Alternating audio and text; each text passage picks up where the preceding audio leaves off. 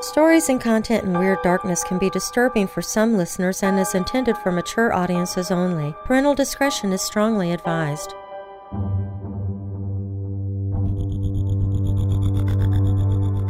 According to local legend, the ghost of Ma Barker still maintains a presence at the bullet-riddled house on Lake Weir in Ocklawaha. Not only have an old woman's cries of desperation been reported coming from inside the house, but some curiosity seekers claim they've actually seen Ma's face as she peers out the windows, perhaps frantically still watching for the scores of FBI agents who ended her life and that of her beloved son on that January day. Those who report that they have seen this shadowy figure behind the glass initially believe that someone is inside the house, perhaps a fellow tourist or macabre souvenir seeker.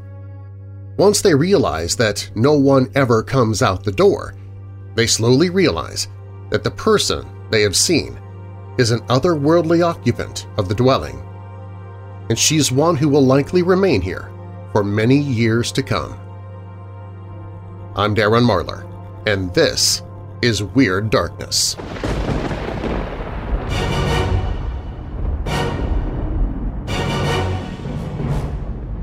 Welcome, Weirdos!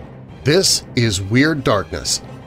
Here you'll find stories of the paranormal, supernatural, legends, lore, crime, conspiracy, mysterious, macabre, unsolved, and unexplained.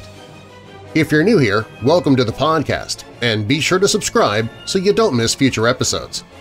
If you're already a weirdo, please share the podcast with others. Doing so helps make it possible for me to keep doing the podcast. And while listening, be sure to check out the Weird Darkness website so you can find me on social media and drop me an email. Coming up, the lingering ghost of Ma Barker haunts the shores of Lake Weir in Florida. Sex with ghosts? Is it erotic or horrific?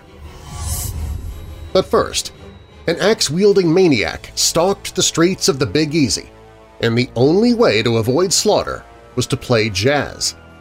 I'll begin with that story.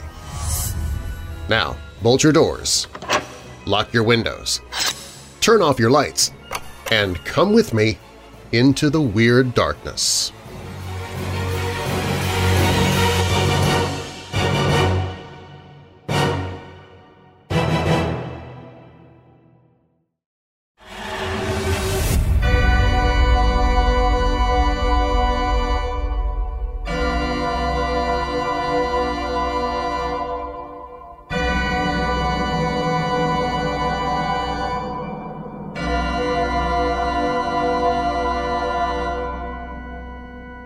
The night of March 19, 1919, and jazz played in New Orleans.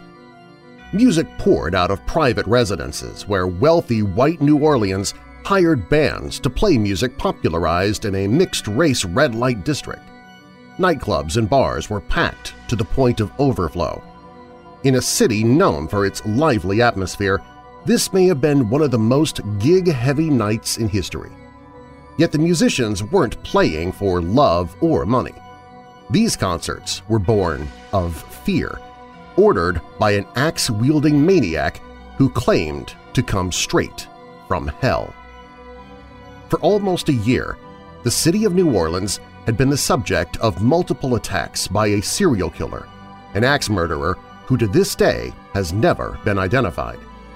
The mysterious figure is known in history as the Axeman of New Orleans, and while it's impossible to verify whether he's responsible for all the murders ascribed to him, it is a fact that from May of 1918 until October of 1919, 12 people were attacked across greater New Orleans, seven of whom died from their brutal wounds. In almost every case, a small hole was carved out of a door, the Axeman would crawl through this opening, so small that several suspects were dismissed on accounts of their size, and then bludgeoned his victims with an axe. Curiously, the weapon employed was often in the house and left at the scene of the crime, along with the chisel used for breaking through the door. The victims of the Axeman had qualities in common. They were mainly women. Men only suffered blows if they got in the Axeman's way and never seemed to be the primary target. Many of the victims were Italian Americans who at the time represented the Big Easy's white underclass. Citizens of Italian descent were no strangers to violence in New Orleans. In a city troubled by its tense race relations, the largest mass lynching in civic history was of 11 Italian Americans outside parish prison in 1891. Italians and their descendants lived in crowded slums that lacked the law enforcement presence of other neighborhoods. Many assumed Italian neighborhoods were run by mafia-esque organizations like the Black Hand, a stereotype grounded in some fact, but also inflated by prejudice and sensationalism. The recent end of World War I added fuel to nativist fires. Into this volatile mix stepped the Axeman. His first officially recognized murder was on May 22, 1918. On that late spring day, he used his chisel to remove part of a door and slipped into the home of Joseph and Catherine Maggio. When Joseph's brothers, Jake and Andrew, who also lived in the home, went to check on the couple, they found Catherine's corpse draped over Joseph, whose head and face were gashed. Joseph reacted to the appearance of his brothers, but died from his wounds shortly thereafter. Catherine's head, meanwhile, had almost detached from her body. Her killer had used Andrew's straight razor to slit her throat so deeply that she had been practically decapitated. Andrew Maggio was arrested for the attack, but released after an investigation turned up no further evidence linking him to the crime. What police did find, about a block from the Maggio house, was a message scrawled in chalk, seemingly by a child which read, Mrs. Maggio will sit up tonight just like Mrs. Tony. Over the long, hot summer that followed, two more attacks yielded four more victims, two of whom died from their wounds. One victim who survived, a Polish immigrant named Louis Besumer, was, like the Maggios, a grocer. This led to speculation that the attacker was a gangster bent on extortion. But if he was affiliated with organized crime, he seemed strangely nonchalant about money. The Axeman's victims rarely had their values taken. A strange lull then settled over New Orleans as the summer dragged on. From August 10, 1918 until late winter of 1919, no attacks were reported. Then, on March 10, 1919, the suburb of Gretna, just across the river from New Orleans proper, tragedy struck. The Cortimiglia family, Charles, Rosie, and two-year-old Mary, were attacked in their home after an invader carved out part of their kitchen door. Rosie, found cradling her dead daughter in her arms, was the only survivor. Fear tightened its grip on New Orleans once again. Three days after the Cortimiglia attack, an ominous letter arrived at local newspapers. The author demanded its publication. The address line, an eerie echo of Jack the Ripper's correspondence, was from Hell. Hell, March 13, 1919. Esteemed mortal, They have never caught me, and they never will. They have never seen me, for I am invisible, even as the ether that surrounds your earth. I am not a human being but a spirit and a demon from the hottest hell. I am what you Orleanians and your foolish police call the Axeman. The writer went on to threaten additional murders, claiming he'd leave no clue except for his bloody axe, smeared with the gore of his victims. Then he offered the terrified citizens of New Orleans a proposition. Now, to be exact, at 12.15 earthly time on next Tuesday night, I'm going to pass over New Orleans – in my infinite mercy, I am going to make a little proposition to you people. Here it is. I am very fond of jazz music, and I swear by all the devils in the nether regions that every person shall be spared in whose home a jazz band is in full swing at the time I have just mentioned. If everyone has a jazz band going, well then, so much the better for you people. One thing is certain, and that is that some of you people who do not jazz it on Tuesday night, if there be any, will get the axe. It's impossible to know whether the Axeman truly wrote this letter. Nevertheless, New Orleans took the demand to heart. On March 19, the city resounded with jazz. No attack came that evening. But the bloodletting wasn't over quite yet. Three more victims, including one fatality, followed in August, September, and October of 1919. After October, the Axeman murders ceased, though there's speculation that the killer may have struck earlier in the decade, around 1911 or 1912. The Axeman murders remain a mystery. The grisly details of the case echo through the years, like the swinging jazz that played on that terrifying night in New Orleans.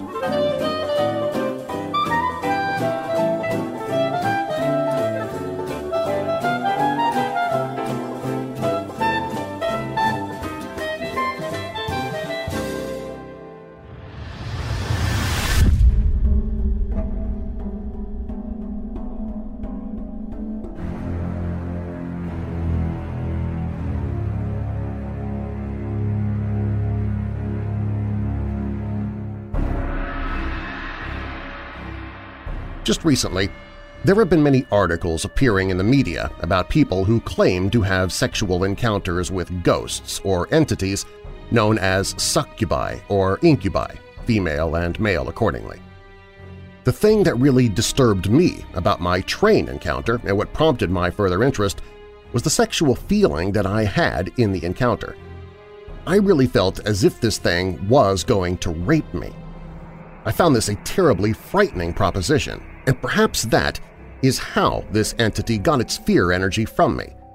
But to actually go out and look for such an experience, you'd have to be out of your mind, right? Well, the first thing I found in doing research was a website and associated Facebook page of a guy who teaches people how to find and develop sexual relationships with demons. He says they aren't demons at all, but rather spiritual beings that are gifting sexual experiences to humanity. He says it was the church that turned these beings into demons. Then there is Amethyst Realm, a 27-year-old spiritual guidance counselor who claims to have had sex with at least 20 ghosts and now prefers them to real-life men. She recently appeared on the British show ITV This Morning to talk about getting it on with ghosts. She told how she had an affair with a shadow man and was caught by her husband in flagrante with said ghost. It all started 12 years ago when she and her then-fiancé moved into a new house and a strange energy turned physical, touching her, which eventually led to sex. It started as an energy, then became physical, she says. There was pressure on my thighs and breath on my neck. I just always felt safe. I had sex with the ghost. You can feel it. It's difficult to explain. There was a weight and a weightlessness, a physical breath and stroking, and the energy as well. When did you first encounter a spirit? Um, it would have been about 12 years ago now. I was living with my fiance. Yeah. And he was working away a lot. We just moved into a new house in Hereford. And um, after a while, he was going away maybe one week, two weeks at a time. I started to feel kind of like a presence, maybe, I guess you could call it, around the house. Yeah. Which is then- some people would be a bit little scared of, but you weren't scared by it. It never felt scary. It felt comforting, if anything. And even when it, it even when you were in, and it, this all happened sort of in the spare bedroom. That was where it was, you know, Yeah, at its most it's- powerful. Um, even when it came up behind you and you could feel its breath on your neck, that still didn't freak you out. Not at all, no. So then you decided that you would take it to the next level, and you dressed in a very sexy negligee, Yeah. and you Can't went believe- into the spare bedroom and uh, and uh, turned the lights off and waited. I did, yes. And what and happened? what happened? Um, I waited and waited for a while, and then I got a little bit worried. I thought maybe I'd scared it off by being too keen. Oh, okay. And then, sort of, just as I'd given up hope and was starting to fall asleep, it came to me, and and what And? happened? um, it. I don't know what I can say on Well, TV. you described it as like, wait. You you had just- you had sex. yeah, I had sex with the So- ghost. With a Yeah. ghost? Yes. suddenly paranormal sex is all the rage, or perhaps I'm just noticing more stories due to my interest in the topics in writing this book. For example, reported at the same time as the Amethyst Realm story was another about a woman who also claims she had amazing sex with a ghost. Cyan Jameson, 26, says she made love with a handsome man whom she has seen in a historic painting in a fully furnished 16th-century house that she'd moved into after breaking up with her boyfriend of three years. A few months after I'd moved in, I woke up early one morning to find a dark-haired, very good-looking young man lying next to me, she said. He was fully clothed, in a loose white shirt, a neck scarf, and old-fashioned breeches. He had a kind of shimmer to him, as if he was behind a fluttering cloth curtain. I told myself I was dreaming and rolled away from him. As I faced the wall, I slowly realized I wasn't asleep – and suddenly I was frozen with fear. I felt a hand on my waist, but the touch was strange, light and cool. She said that they started to make love, and that while this happened, she sensed a lot about him, such as his name was Robert, and he had lived over a hundred years ago. Even when he moved on top of me, she continued, pressing down, he felt almost weightless. It was very strange, but the sex was amazing. I was totally perplexed about what had happened. In fact, I started to wonder whether it had happened at all. In the end, I told myself it was just a very vivid dream and put it to the back of my mind. However, they made love in the morning. Then he got dressed and left the room. I expected to hear his footsteps on the wooden stairs, but there was no sound. I watched him through the open bedroom door and saw him kind of fade as he approached the top of the stairs and the sex was as good, if not better, than any other sex I've had. Just don't tell my boyfriend that, she said. Pop singer Kesha also claims to have enjoyed a romp with a spirit. I did have sexy times with a ghost, and it was fun and erotic and spooky, and um, it was weird, but it did happen. It happened in my house. I used to live up Laurel Canyon in this like flop house. And there was a spirit there that just wouldn't let me sleep. Actress Lucy Liu told Us Magazine of her sexual encounter with a mysterious spirit. I was sleeping on my futon, Liu said, and some sort of spirit came down from God knows where and made love to me. It was sheer bliss. I felt everything. I climaxed, and then he floated away. Something came down and touched me, and now it watches over me. Singer Bobby Brown has also revealed a supernatural sexual encounter, saying, One time I woke up and, yeah, a ghost. I was being mounted by a ghost. Paranormal Activity 2 actress Natasha Blasick also claims ghost sex and described one of her sexual encounters with an unseen ghost in an interview with the British talk show This Morning.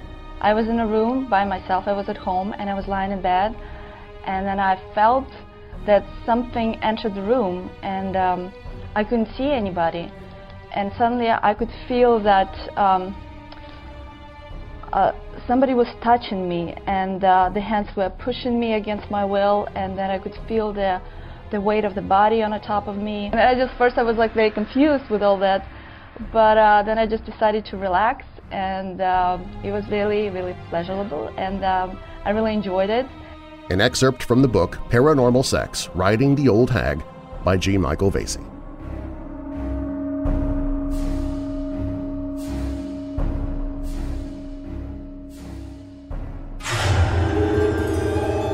Up next, you've likely heard of Ma Barker, the mother of several brutal criminal gang members. J. Edgar Hoover once described her as the most vicious, dangerous, and resourceful criminal brain of the last decade. But not many know that Ma stuck around, even after the bloody shootout that took her life. The story of Ma Barker and her ghost when Weird Darkness returns. If you like what you're hearing in Weird Darkness, please tell somebody about the podcast, someone you know who loves creepy, strange stuff like you do. Also, please leave a rating and review of the podcast in the podcast app you listen from. Doing so helps the show to get noticed. In fact, we've set it up now so that if you listen to the podcast in the Spreaker podcast player, you can comment on individual episodes and I'll be notified so I can see your comments and respond to them.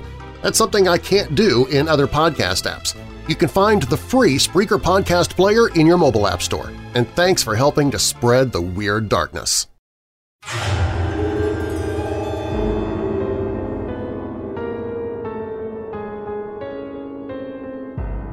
There is a small, run-down house just outside the town of Ocklawaha, Florida that stands as one of the most infamous locations in gangland history. The cottage on the shores of Lake Weir stands empty and silent these days, its windows dark and its paint peeling. A few private property signs are posted around, but it's not a place where most people would venture anyway.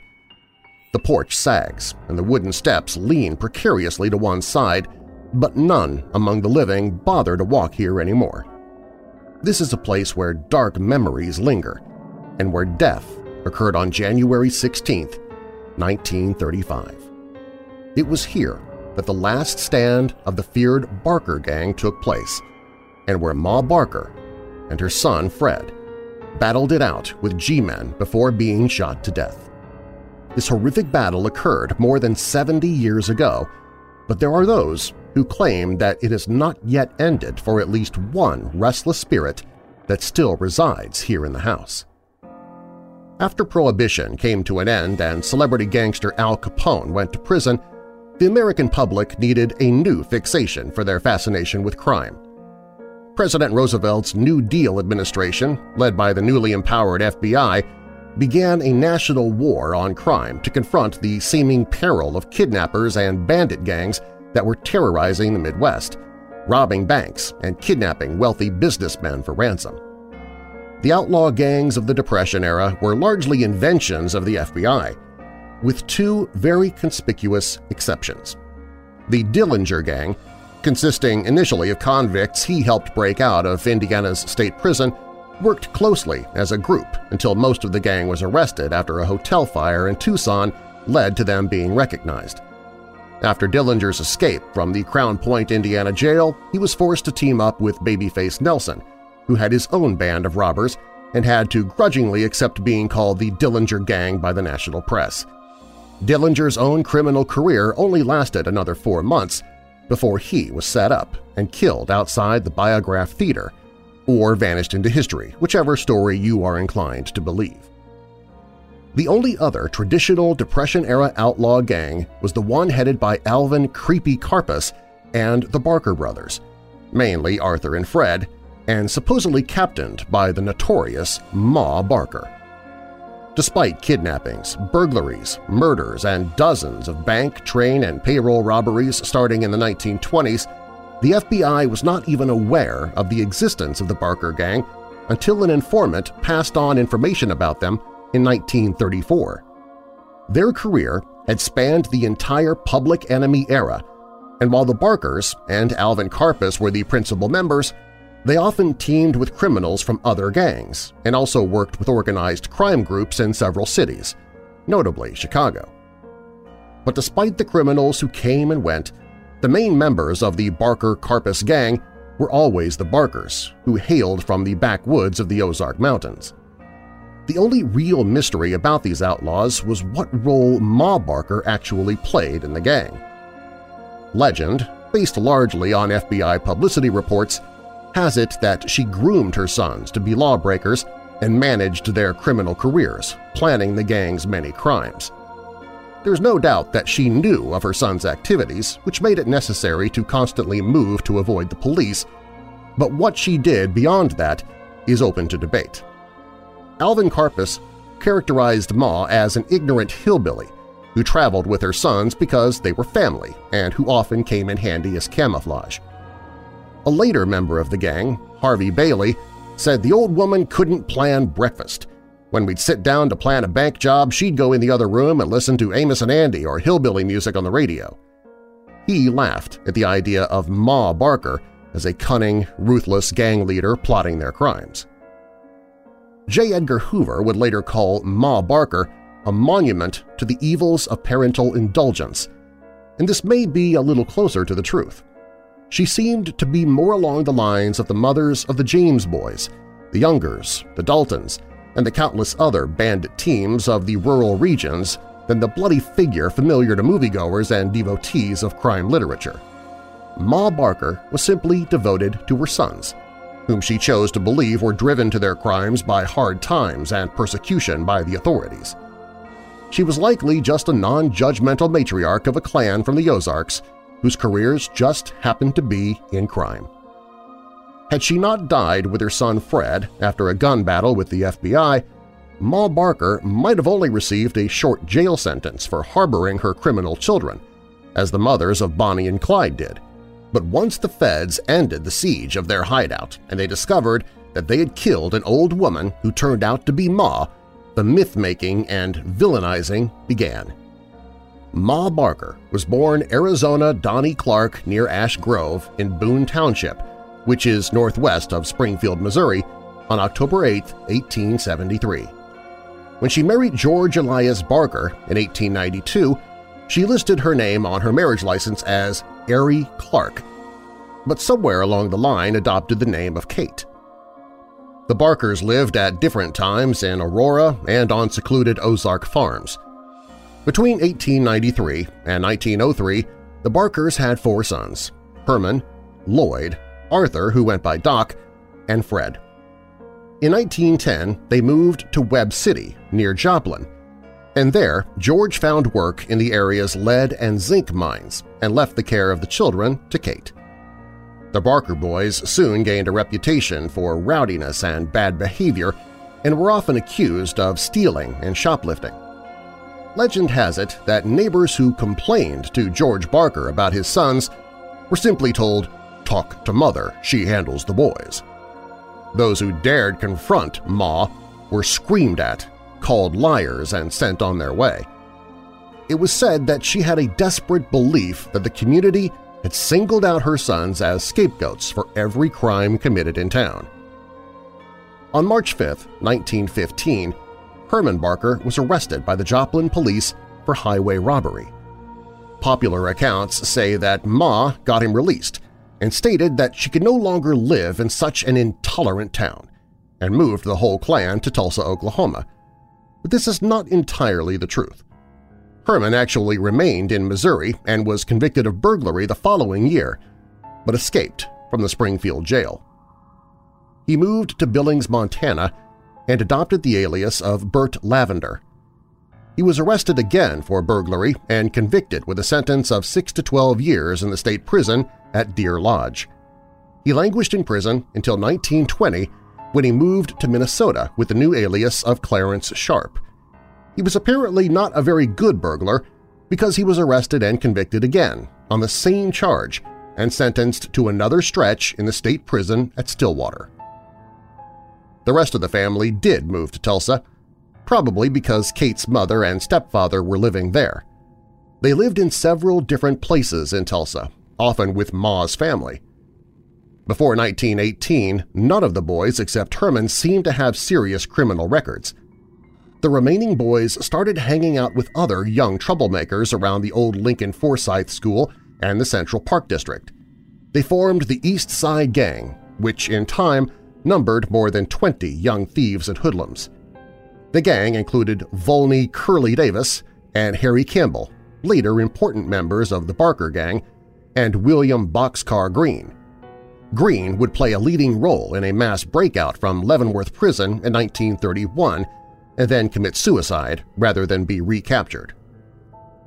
Lloyd Barker actually steered clear of trouble by enlisting in the Army, where he served as a cook until he was mustered out in 1919. But trouble was something that seemed to come looking for his brother Doc. He was arrested in July 1918 for stealing a government-owned car in Tulsa. Doc escaped but was recaptured in Joplin in 1920 and returned to Tulsa, then escaped again. He was arrested again using the name Claude Dale for an attempted bank burglary in Coweta, Oklahoma, and jailed in Muskogee Ray Terrell was arrested at the same time, and both were transferred to McAlester for safekeeping. Doc was later released by court order, but Terrell was sentenced to three years for second-degree burglary on March 1, 1923. He was subsequently arrested for other crimes, but either escaped or managed to beat the rap. On August 26, 1921, a night watchman named Thomas J. Sherrill was killed by burglars at the construction site for Tulsa's St. John's Hospital.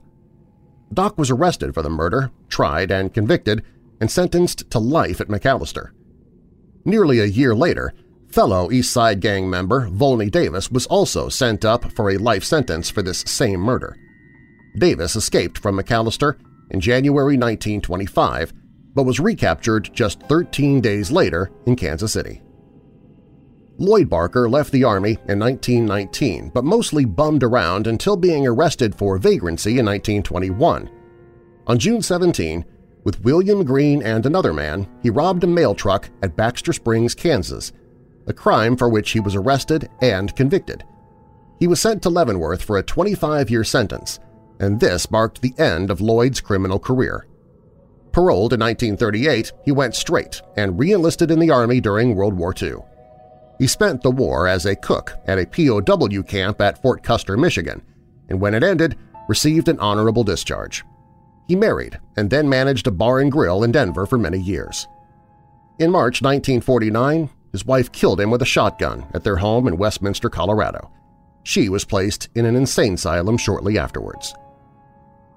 Herman Barker was released from prison in 1925 and formed a small gang burglarizing banks and stores throughout Oklahoma and the Southwest. This group, sometimes known as the Terrell Barker Inman Gang, included Herman Barker, Ray Terrell, Elmer Inman, and others. Their favorite technique, credited to Terrell, was to back a stolen truck up to a bank, haul out the safe with a winch, and then drive away to open it at their convenience. For a time, the gang used the Radium Springs Health Resort near Salina, Oklahoma as a hideout.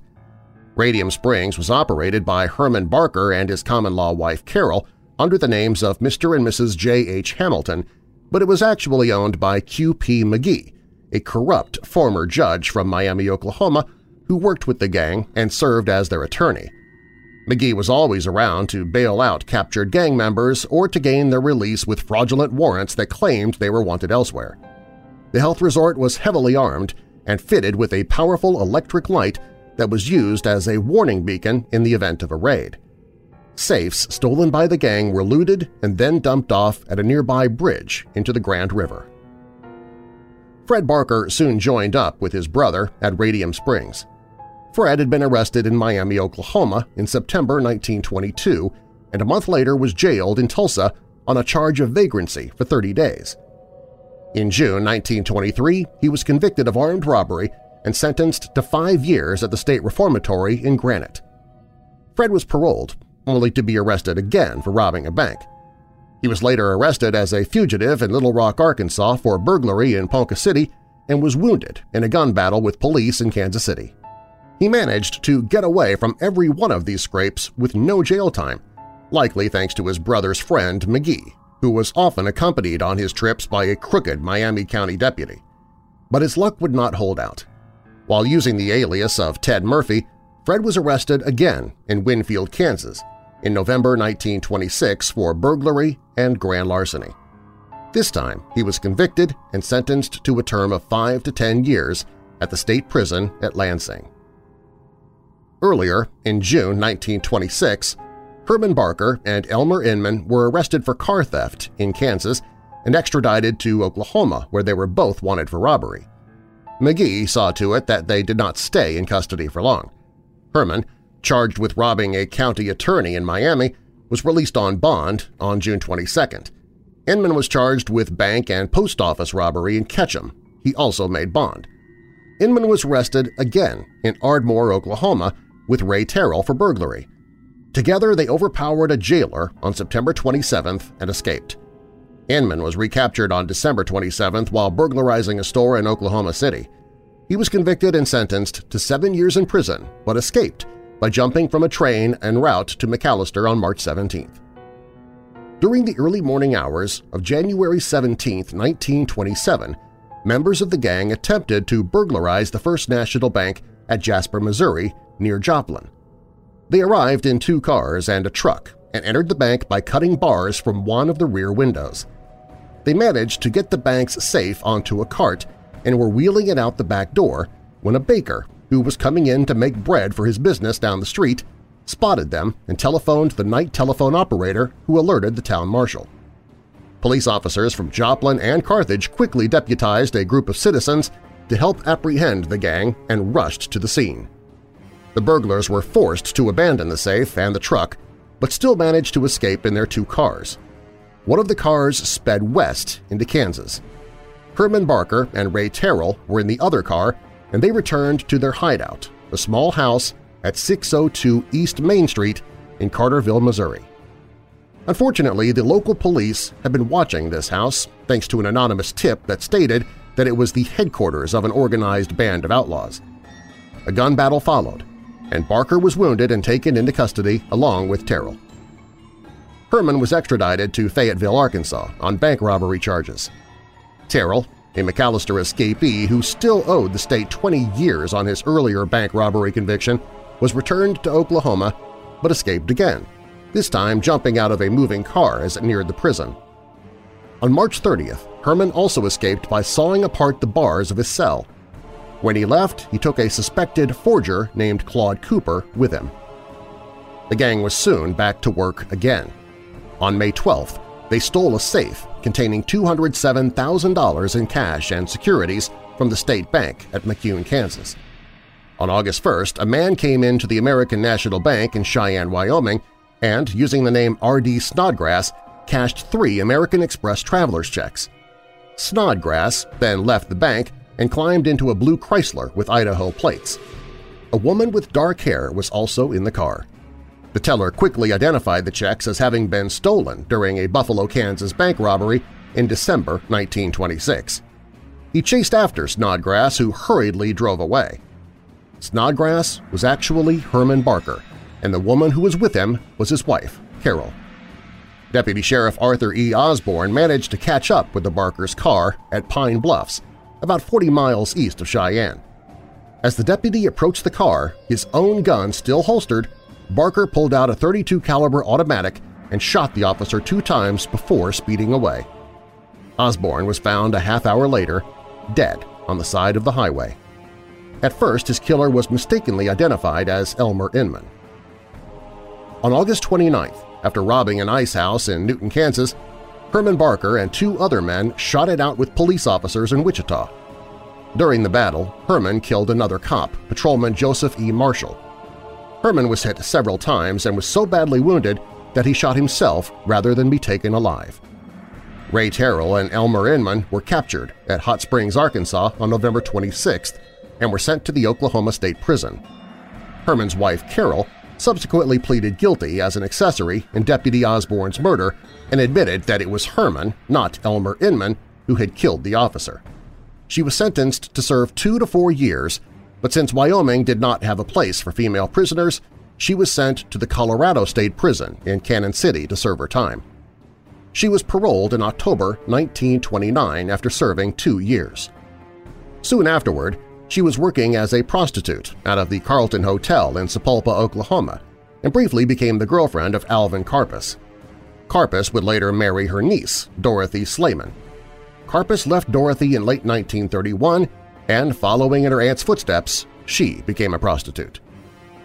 George and Kate Barker buried Herman at the William Timberhill Cemetery near Welch, Oklahoma, where they and Fred would eventually join him. The family plot was purchased for them by McGee, who would soon be convicted of aiding and abetting Herman Barker and Elmer Inman. Soon after, George left his wife. Apparently Kate and a friend had been seeing other men in Tulsa. George moved back to Webb City, Missouri and spent the remainder of his life operating a filling station. Kate took up with an alcoholic sign painter named Arthur Dunlop, and they moved into a house in Tulsa together. Dunlop spent more time drinking than painting, and with Herman dead, Kate had little money to live on. After she was released from prison, her daughter-in-law, Carol, supported Kate and bought her groceries. Kate despised Carol just as she would all the other women in her son's lives.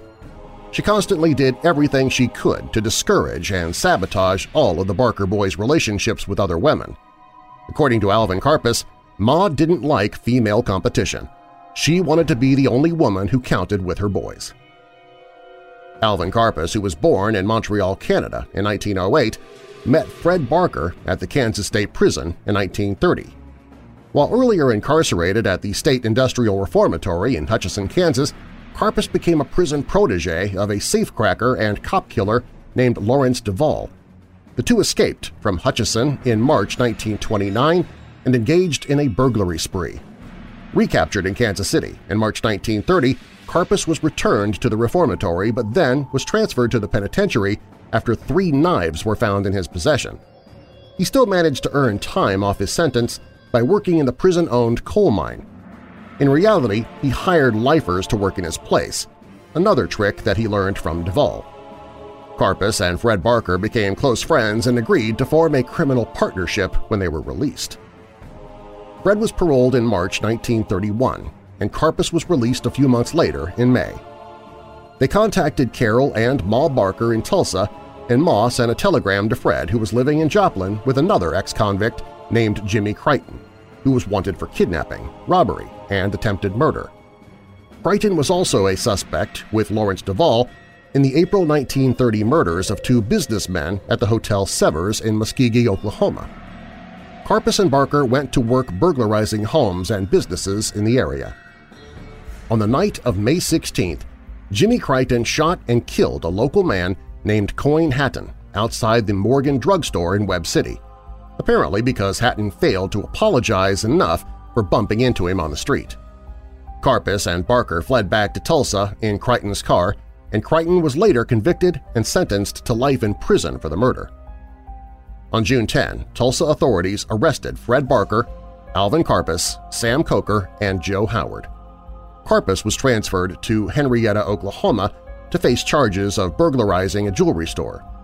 He returned the stolen jewelry and entered a guilty plea for burglary on September 11th. He received a sentence of four years, but it was suspended since he had made restitution and had already served three months in the county jail. Barker was transferred to Claremore, Oklahoma on another burglary charge, but escaped on August 16th with several other prisoners. Coker was returned to McAlester to complete a 30-year sentence for bank robbery. Howard was released on bond and disappeared. Karpis joined Fred and Ma Barker along with Arthur Dunlop on a rented farm outside Thayer, Missouri, close to the Arkansas state line. On June 20th, Phoenix Donald, who was better known as Bill Lapland Willie Weaver, was paroled after serving six years of a life sentence for murder and bank robbery and came to live on his sister's farm, only two miles away from Karpis and the Barkers. On October 7th, Karpis, Barker, Weaver, and a man named Jimmy Wilson robbed the People's Bank at Mountain View, Missouri. They made off with $14,000 in cash and securities. On the night of December 18th, a burglary occurred at McAllen's clothing store in West Plains, Missouri. Two strangers had been seen in town that day driving a 1931 DeSoto and were suspicious enough to residents that a couple of them wrote down the car's license plate number. The following day, three men drove a 1931 DeSoto into the Davidson Motor Garage in town to have two flat tires repaired. A repairman noticed that the tires matched tread marks that had been left by the burglar's car, and he told his boss. The garage owner called Sheriff Roy Kelly and the owner of the clothing store, Clarence McAllen. When they arrived in a police car, the occupants of the DeSoto opened fire on them. Alvin Karpis fired the shots that killed the sheriff, putting four bullets into Kelly's chest. Barker, armed with a 38 caliber revolver, hit the sheriff in the right arm. Barker and Karpis quickly fled the scene, leaving behind the third occupant of the DeSoto, a college student named J. Richard Gross, whom they had picked up while hitchhiking. He was arrested but later released when it was realized that he had definitely gotten in a car with the wrong people. Lawmen raided the farm near Thayer but found that it was abandoned. The house was located on a hill with a good view in every direction and was surrounded by barbed wire. The front gate had been fitted with an electric alarm bell that warned the occupants of the house of intruders. Inside, the police found photographs of the Barkers, Karpis, and Dunlop along with letters, including one to Kate from Lloyd Barker in Leavenworth, thanking her for sending Christmas gifts. They also found an interior drawing of the First National Bank of West Plains. West Plains Police Chief James A. Bridges and Howell County Sheriff Lula Kelly, who succeeded her murdered husband, offered a $1,200 reward, $500 each for the arrest and conviction of Alvin Karpis and Fred Barker, and $100 each for the arrest of A.W. Dunlop and Old Lady Arrie Barker, mother of Fred Barker. This was the first official notice of Ma Barker, who would make no further news until she was killed three years later by federal agents. The Barkers, Karpis, Weaver, and Dunlop deserted the southern Missouri farms and fled to the home of their friend Herb Farmer near Joplin. Farmer was an old pal of the Barkers and owned a chicken farm in an isolated rural area. He was a confidence man with a long record of arrests who reputedly harbored a number of outlaws, including at one time Pretty Boy Floyd. Farmer later would serve a term at Alcatraz as one of the Kansas City Massacre conspirators. When the Barker Karpis gang arrived in Joplin, Farmer suggested that they go to St. Paul and contact Harry Sawyer. Coincidentally, Karpis's friend, Lawrence Duvall, arrived in St. Paul around this same time. He was on the run after killing a policeman in Kirksville, Missouri, as well as being wanted for murders in Oklahoma, Nebraska, and Iowa. For many years, St. Paul had been a safe town for criminals. Out-of-town fugitives could hide out there without interference from the police as long as they paid a protection fee and committed no crimes within the city limits. In 1928, the fixer for this system, a bootlegger named Dapper Dan Hogan, had been killed by a car bomb, and his successor, Harry Sawyer, imposed even fewer restrictions. He no longer enforced the rule about committing crimes within the city limits as long as he received a cut of the action. The police department was as corrupt as ever, and visiting criminals were still safe from arrest. A city that had been safe from crime since the early 1900s was now as dangerous as any other place in America. After checking in with Sawyer, the Barker Karpis Group rented an apartment at 1031 South Robert Street in West St. Paul. Brett and Karpis again went to work committing small burglaries, thefts, and hijackings. In December 1931 and January 1932, they staged carefully planned nighttime raids on the Minnesota towns of Pine River and Cambridge. Several citizens were taken hostage, and the gangsters systematically looted a number of major businesses and private homes. In addition, thanks to Harry Sawyer, they also made their most important future business connections. The formation of the Barker Karpis Gang, as it was called when it began to make the headlines, might be dated to the night of December 31, 1931. Karpis and Fred Barker attended a New Year's Eve party at Harry Sawyer's Green Lantern Saloon on Wabash Street, where they met some of the most infamous members of the Midwest's underworld. They included Minneapolis crime boss Isidore Kid Cann Blumenfeld, Capone mobster Gus Winkler, and several leading bank robbers like Harvey Bailey, Tommy Holden, Francis Jimmy Keating, Big Homer Wilson, and Frank Jelly Nash, a former member of the Al Spencer gang who may have known the Barkers during their younger days in Tulsa. Nash had escaped from Leavenworth in October 1930, as had Holden and Keating. They each had been sentenced to serve 25 years after a mail train robbery in the Chicago suburb of Evergreen Park. They arrived in Leavenworth in May 1928, where they met Nash and other Spencer Gang veterans. They also met a minor Oklahoma bootlegger named George Kelly who was serving a short sentence for smuggling liquor onto an Indian reservation. Kelly, whose real name was George Barnes, would later make headlines as Machine Gun Kelly, but at the time he worked in the photographic section of the prison's record room. On February 28, 1930, Holden and Keating walked out of Leavenworth using trusty passes that had been made by Kelly. They fled to Chicago, then to St. Paul, where they were joined later that year by Kelly and Nash. In St. Paul, Holden and Keating teamed up with Harvey Bailey, who'd been committing bank robberies for nearly a decade. A former bootlegger, Bailey had only been arrested once and had never served any prison time. Law enforcement agencies considered him one of the country's top bank robbers, however, after his suspected involvement in the Denver Mint robbery of 1922.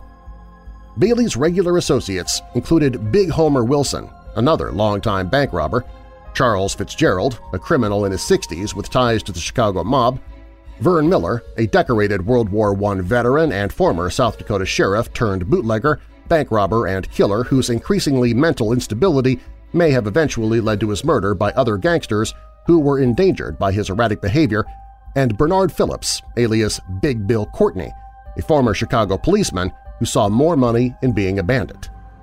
The group formed a gang with a sometimes floating membership and went on to commit a number of spectacular robberies, cleaning out banks all over Iowa, Nebraska, Texas, Minnesota, and Wisconsin. On October 20, 1931, they robbed the Kraft State Bank at Menominee, Wisconsin, and cashier James Kraft, the son of the bank's president, was taken hostage and killed. Two gang members, Charlie Harmon and Frank Weber, were found shot to death after the robbery, their bodies lying in a pool of blood next to that of James Kraft. It is believed that they were shot to death by other gang members for killing the hostage. Harmon's widow, Paula, was known as Fat-Witted, and she later hooked up with Fred Barker. The deaths of Harmon and Weber left vacancies in the gang's membership, and Barker and Karpis soon joined up. On March 29, 1932, they joined Tommy Holden, Bernard Phillips, and Lawrence Duvall in the well-executed holdup of the North American branch of the Northwestern National Bank in Minneapolis.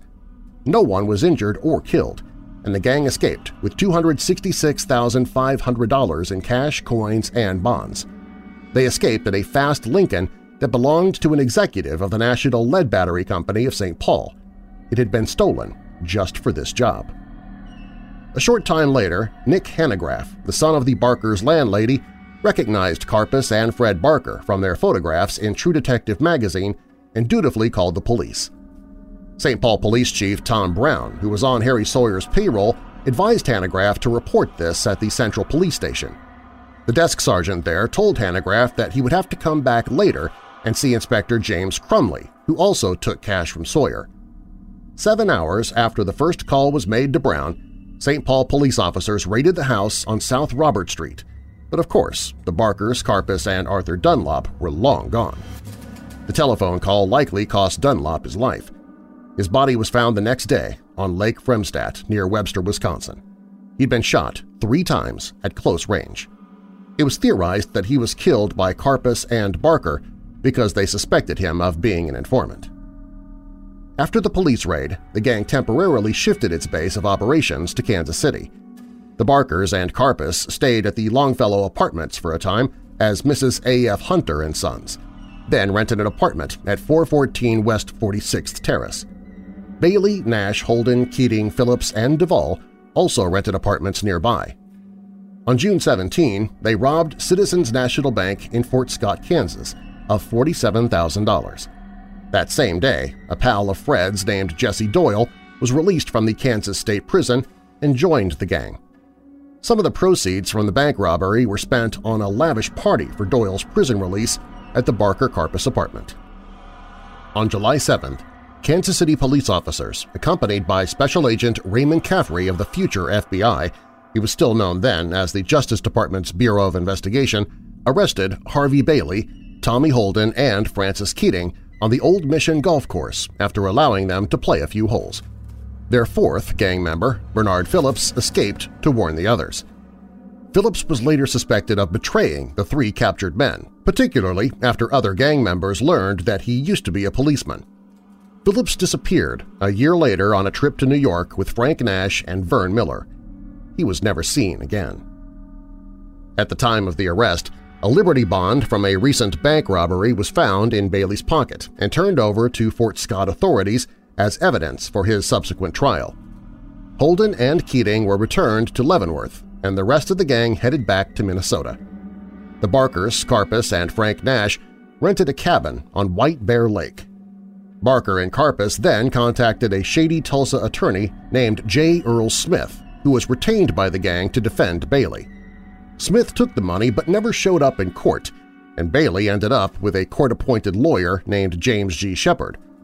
On August 16th, Smith was found shot to death at the Indian Hills Country Club near Tulsa, where he had gone after receiving a mysterious phone call from an unknown client. The next day, Bailey was sentenced to 10 to 50 years in the Lansing, Kansas State Prison. Bailey later escaped from prison on Memorial Day 1933 along with nine others using smuggled guns. Frank Nash and the Barker Karpis gang would be erroneously suspected of arranging the jailbreak, but they had nothing to do with it. Bailey was recaptured after a short bank robbery spree and accused of involvement in the Kansas City Massacre and the kidnapping of an Oklahoma oil man. No solid evidence ever connected him to either crime. With most of the members now in prison, Fred Barker and Alvin Karpis were left running the gang.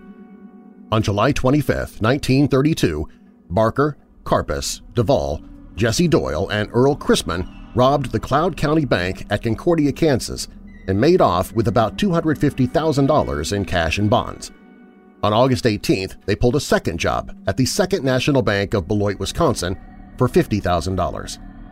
Arthur Doc Barker was paroled from his life sentence at McAlester in September 1932 on the condition that he leave Oklahoma forever.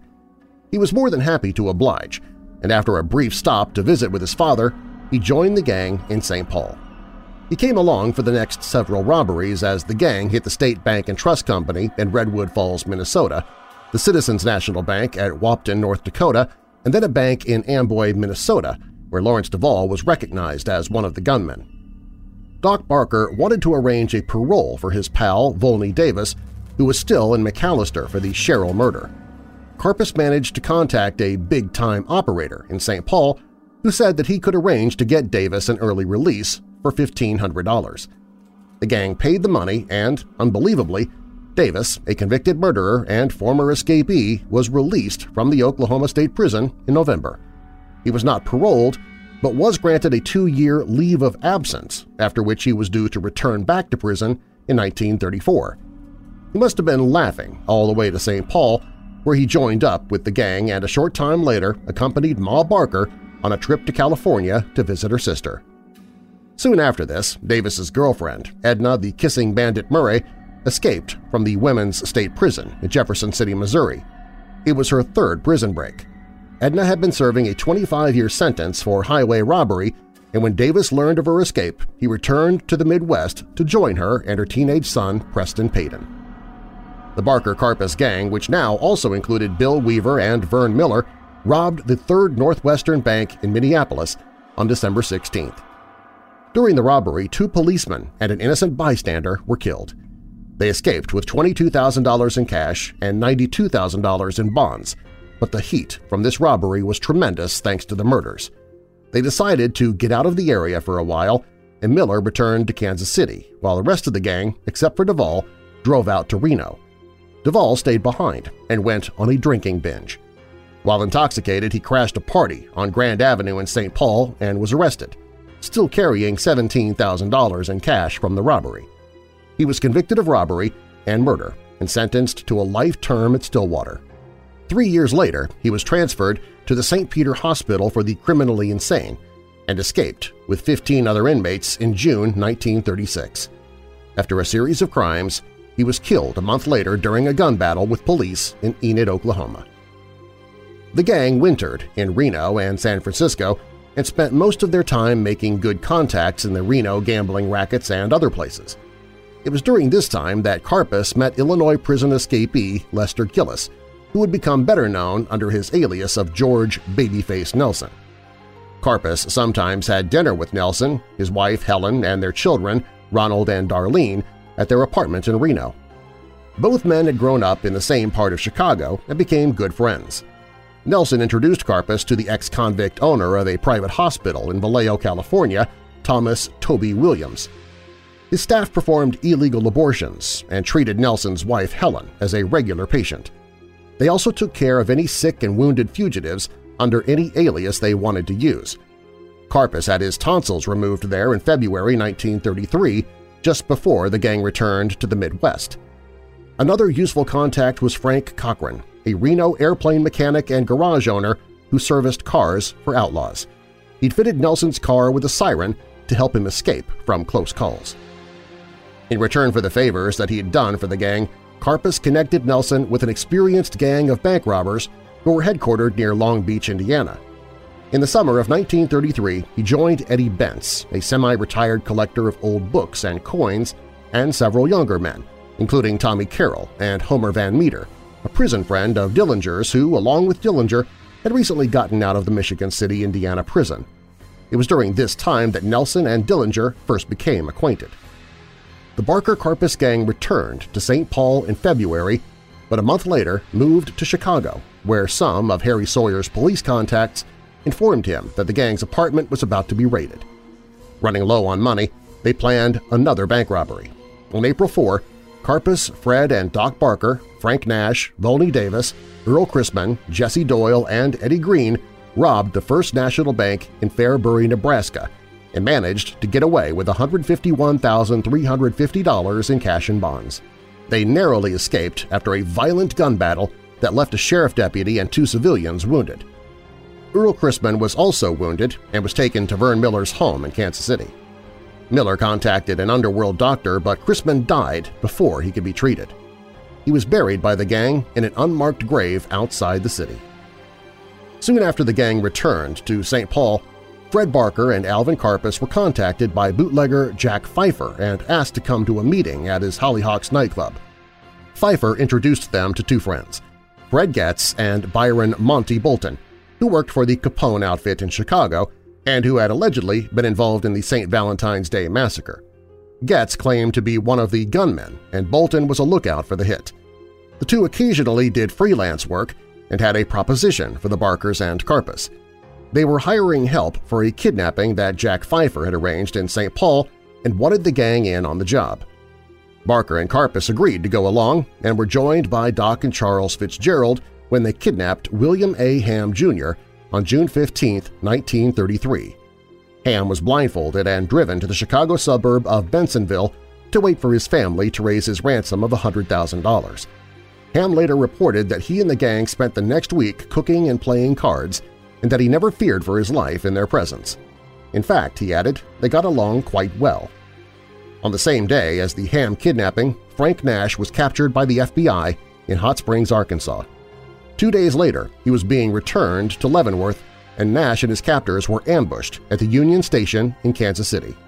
In a release attempt gone wrong, Nash, a federal agent, and three other officers were shot to death in what became known as the Kansas City Massacre. On October 30, 1933, the Barker Karpis gang robbed the South St. Paul Post Office and made off with the Stockyards National Bank payroll, which amounted to $33,000. During the heist, one police officer was killed and another was wounded. A few weeks later, on September 22nd, the gang pulled another job, this time using a car that had been equipped with smokescreen and oil slick devices. They robbed messengers for the Federal Reserve Bank in Chicago, killing another policeman and wrecking their tricked-out automobile in the process.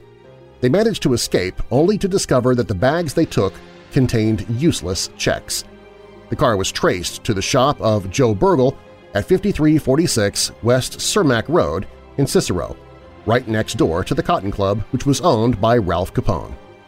Bergl's partner in the business turned out to be Gus Winkler, whose customers, the FBI later learned, included members of the Capone mob and visiting outlaws like Machine Gun Kelly. Some had steel plates installed in their cars to protect them from gunfire, while the economy versions of the bulletproof car had their trunks and back seats stuffed with thick Chicago telephone directories. The heat garnered from this attempted robbery sent the gang on another vacation to Reno. When they returned to St. Paul, they were met by an annoyed Harry Sawyer who felt that he had been shortchanged on the Ham kidnapping. He convinced the gang to pull another kidnapping, which would be more profitable for him. Their victim was Edward G. Bremer, president of the Commercial State Bank of St. Paul, against whom Sawyer had a personal grudge. Bremer was taken on January 17, 1934, and was also transported to Bensenville, where he was held for nearly a month until his family raised a ransom of $200,000. Things did not go as smoothly as they had with the Ham kidnapping. Gasoline cans used by the gang were found along the route of the ransom drop, and one of them bore the fingerprints of Doc Barker. Flashlights used by the gang as signals at the payoff location were traced to a store in St. Paul where a clerk recognized Karpis as the man who bought them. Doc Barker and Alvin Karpis were added to the FBI's most wanted list. The money from the kidnapping was so hot that the Barkers' Reno gambling connections wouldn't launder it as they had the money from the Ham abduction. Instead, The money started turning up in Chicago, and several people, including corrupt politician John J. Boss McLaughlin, were arrested. In March 1934, Barker and Karpis paid a visit to Dr. Joseph Moran, Chicago's leading underworld surgeon. Moran had offices at the notorious Irving Hotel on Irving Park Boulevard, near where the police had failed to trap Dillinger on his way to another doctor's office the previous November. Once a prominent physician, Moran had served time for one or more botched abortions, and in prison met some powerful gangsters who set him up as the city's number one doctor for wounded gangsters, particularly for members of the outfit. Moran tried to alter the faces of Karpis and Barker through plastic surgery, but didn't have much success. However, he did manage to remove Karpis's fingerprints during a painful operation using a scalpel. Moran later came to a bitter end. When he was drunk, which was often, he tended to brag about some of his clients that he worked on and unwisely suggested to some members of the criminal community that his talents were indispensable.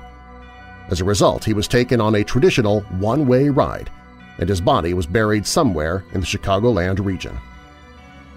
It was in April of that year that the FBI first really learned about the organized gang that was operated by the Barkers and Alvin Karpis. A former member of the Barker-Karpis gang who had taken up with Dillinger, named Eddie Green, was shot by FBI agents in St. Paul. Before he died, he babbled in delirium for eight days in the hospital, giving details of past crimes as federal agents took notes. His wife Bessie, who was captured at the same time, also gave up a lot of information to save herself. The Greens gave the FBI the first detailed knowledge of the gang.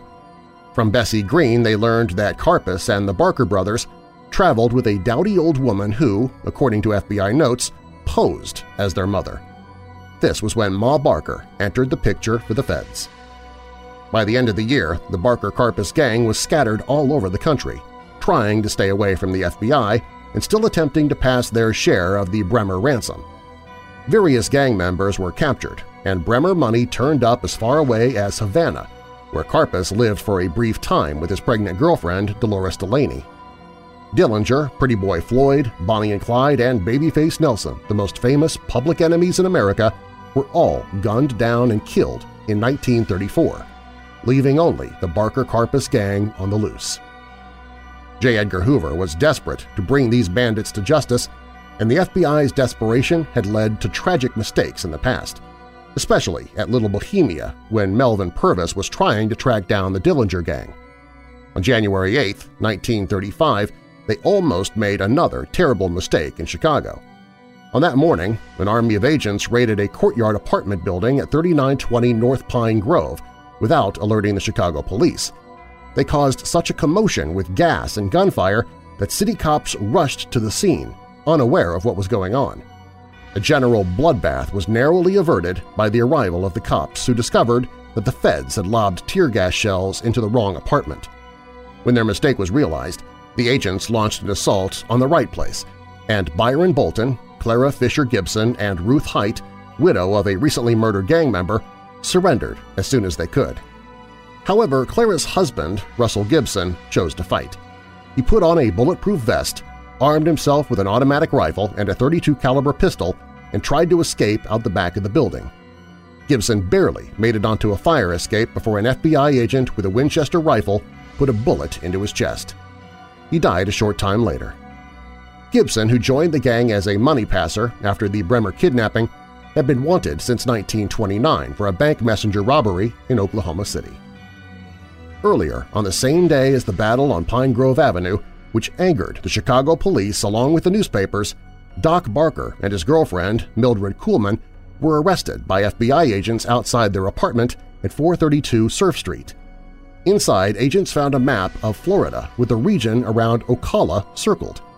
Doc refused to say what the mark on the map meant, but Byron Bolton later told his interrogators that Ma and Fred Barker and possibly other gang members were living next to a lake in Florida. Eight days later, on January 16, 1935, a small army of federal agents surrounded a house that was located on Lake Weir in Ocklawaha, Florida, and ordered the occupants of the place to surrender. The only reply they received was a hail of machine gun fire, so the agents opened up on the house. During what became a prolonged battle, the feds poured more than 1,500 rounds into the two-story house. About 45 minutes after all return fire had ceased, Inspector J.E. Connolly sent Willie Woodbury, the Barkers' black handyman, whom the Barkers would presumably spare, into the house to see if any of the occupants were still alive. After cautiously going inside, Woodbury found Fred Barker dead in an upstairs bedroom with 14 bullet holes in his body. Ma Barker was found nearby, also dead. She had been shot three times. According to J. Edgar Hoover's publicity machine, a Thompson machine gun was found on the floor between Ma and Fred, although it would later be claimed that it was planted there by FBI agents to justify the murder of Ma Barker. The newspapers, using Hoover's account, embellished the story and armed Ma with a smoking machine gun. Hoover stated that Fred had given her the Thompson and kept another for himself. Agents also found two shotguns, two 45 automatics, a 380 automatic, a Winchester rifle, a large quantity of ammunition, several bulletproof vests, and $14,293 in cash in the house. The arsenal was carefully arranged on the front steps so that newspaper photographers and reporters would be able to get a good look. The bodies of the Barkers remained in the Ocala morgue until October, when George Barker was finally able to get together enough money to have them shipped home. Later, he successfully sued for the recovery of the cash seized after the battle, because the government could not prove that any of it was ransom money. Doc Barker and other members of the gang were convicted for the Bremer kidnapping and sentenced to life in prison, partly on the testimony of Byron Bolton, who took a deal for the Bremer and Ham abductions and received concurrent sentences to three to five years. Doc was sent to Leavenworth and then Alcatraz. On Friday, January 13, 1939, he was shot to death by guards as he attempted to escape from the island prison using a crude raft. He was buried at Olivet Memorial Park Cemetery in Colma, California, identified by only his prison number. He remains there today, even though a marker with his name on it can be found in the Barker plot at Williams Timber Hill Cemetery in Oklahoma. After the killing of Ma and Fred Barker, Alvin Karpis and Harry Campbell fled to Atlantic City. They were cornered by police at the Danmore Hotel on January 20, 1935, but managed to shoot their way out and escape. Their girlfriends, Dolores Delaney and Winona Burdett, were captured and sentenced to five years in prison for harboring fugitives. Dolores gave birth to a son while in prison, named him Raymond Alvin Karpis, and gave him to Karpis's parents in Chicago to take care of. Karpis and Campbell kidnapped a doctor in Pennsylvania and stole his car, releasing him unharmed in Ohio and dumping the car in Michigan. They later organized a new gang and committed several mail robberies in Ohio before the FBI finally caught up with Karpis. He was staying in a rooming house in New Orleans when he was finally arrested by J. Edgar Hoover himself. Stung by the criticism that he lacked police experience and let his men take all of the risks, the FBI director rushed to New Orleans by airplane and took personal credit for arresting Karpis on May 1, 1936. Karpis later remarked that Hoover stayed safely out of range until agents were holding him at gunpoint, then he took charge for the benefit of the newspapers. Since no one remembered to bring handcuffs for Hoover's big arrest, Karpis's hands were bound together with Agent Clarence Hurt's necktie. As he was led away, Karpis jokingly offered to give agents directions to the Federal Building, claiming that he'd planned to rob the post office there. Hoover was not amused. Alvin Karpis was flown to St. Paul where he entered a guilty plea for the Ham kidnapping and received a life sentence. He spent the next 33 years in federal prisons, mostly Alcatraz, before he was paroled in 1969 and deported to Canada. He later moved to Spain and died there in April 1979 from an overdose of sleeping pills that was probably accidental. Karpis was the last outlaw of the period to be captured, and his trial marked the end of what most Americans thought of as the era of the public enemy. For at least one unique spirit, though, the era of the Depression bandits had never really come to an end. It continues on today, as the events from a fateful day in 1935 replay themselves over and over again at a small house in Florida.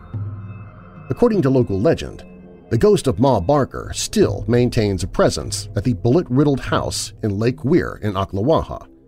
Not only have an old woman's cries of desperation been reported coming from inside the house, but some curiosity seekers claim they've actually seen Ma's face as she appears out the windows, perhaps frantically still watching for the scores of FBI agents who ended her life and that of her beloved son on that January day.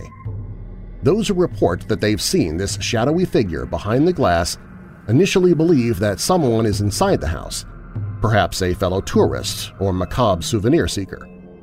Once they realize that no one ever comes out the door, they slowly realize that the person they have seen is an otherworldly occupant of the dwelling. And she is the one who will likely remain here for many years to come.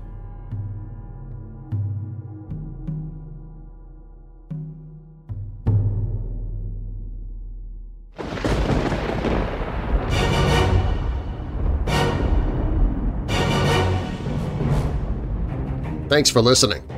Feel free to email me anytime with your questions or comments at darren at WeirdDarkness.com. Darren is D-A-R-R-E-N. You can also find all of my social media and a link to the Weird Darkness Weirdos Facebook group on the contact page of the website. Be sure to subscribe to the podcast if you haven't already done so, and leave a review of the show in the podcast app you listen from. And if you're already a weirdo, please take a moment today and share the podcast with someone you know who loves paranormal stories, true crime, monsters, or mysteries like you do. Do you have a dark tale to tell of your own? Fact or fiction, click on Tell Your Story on the website, and I might use it in a future episode. All stories in Weird Darkness are purported to be true unless stated otherwise, and you can find source links or links to the authors in the show notes. Ghost Sex, Erotic or Horrific was written by G. Michael Vasey. The Lingering Ghost of Ma Barker was written by Troy Taylor. And The Axeman of New Orleans was written by Adam Carlin for the lineup. And now that we're coming out of the dark, I'll leave you with a little light. 1 John 4 verse 11 Dear friends, since God so loved us, we also ought to love one another. And a final thought. Inhale. Exhale. Everything is going to be okay. Actually, it's going to turn out better than okay. You'll see. I'm Darren Marlar. Thanks for joining me in the Weird Darkness.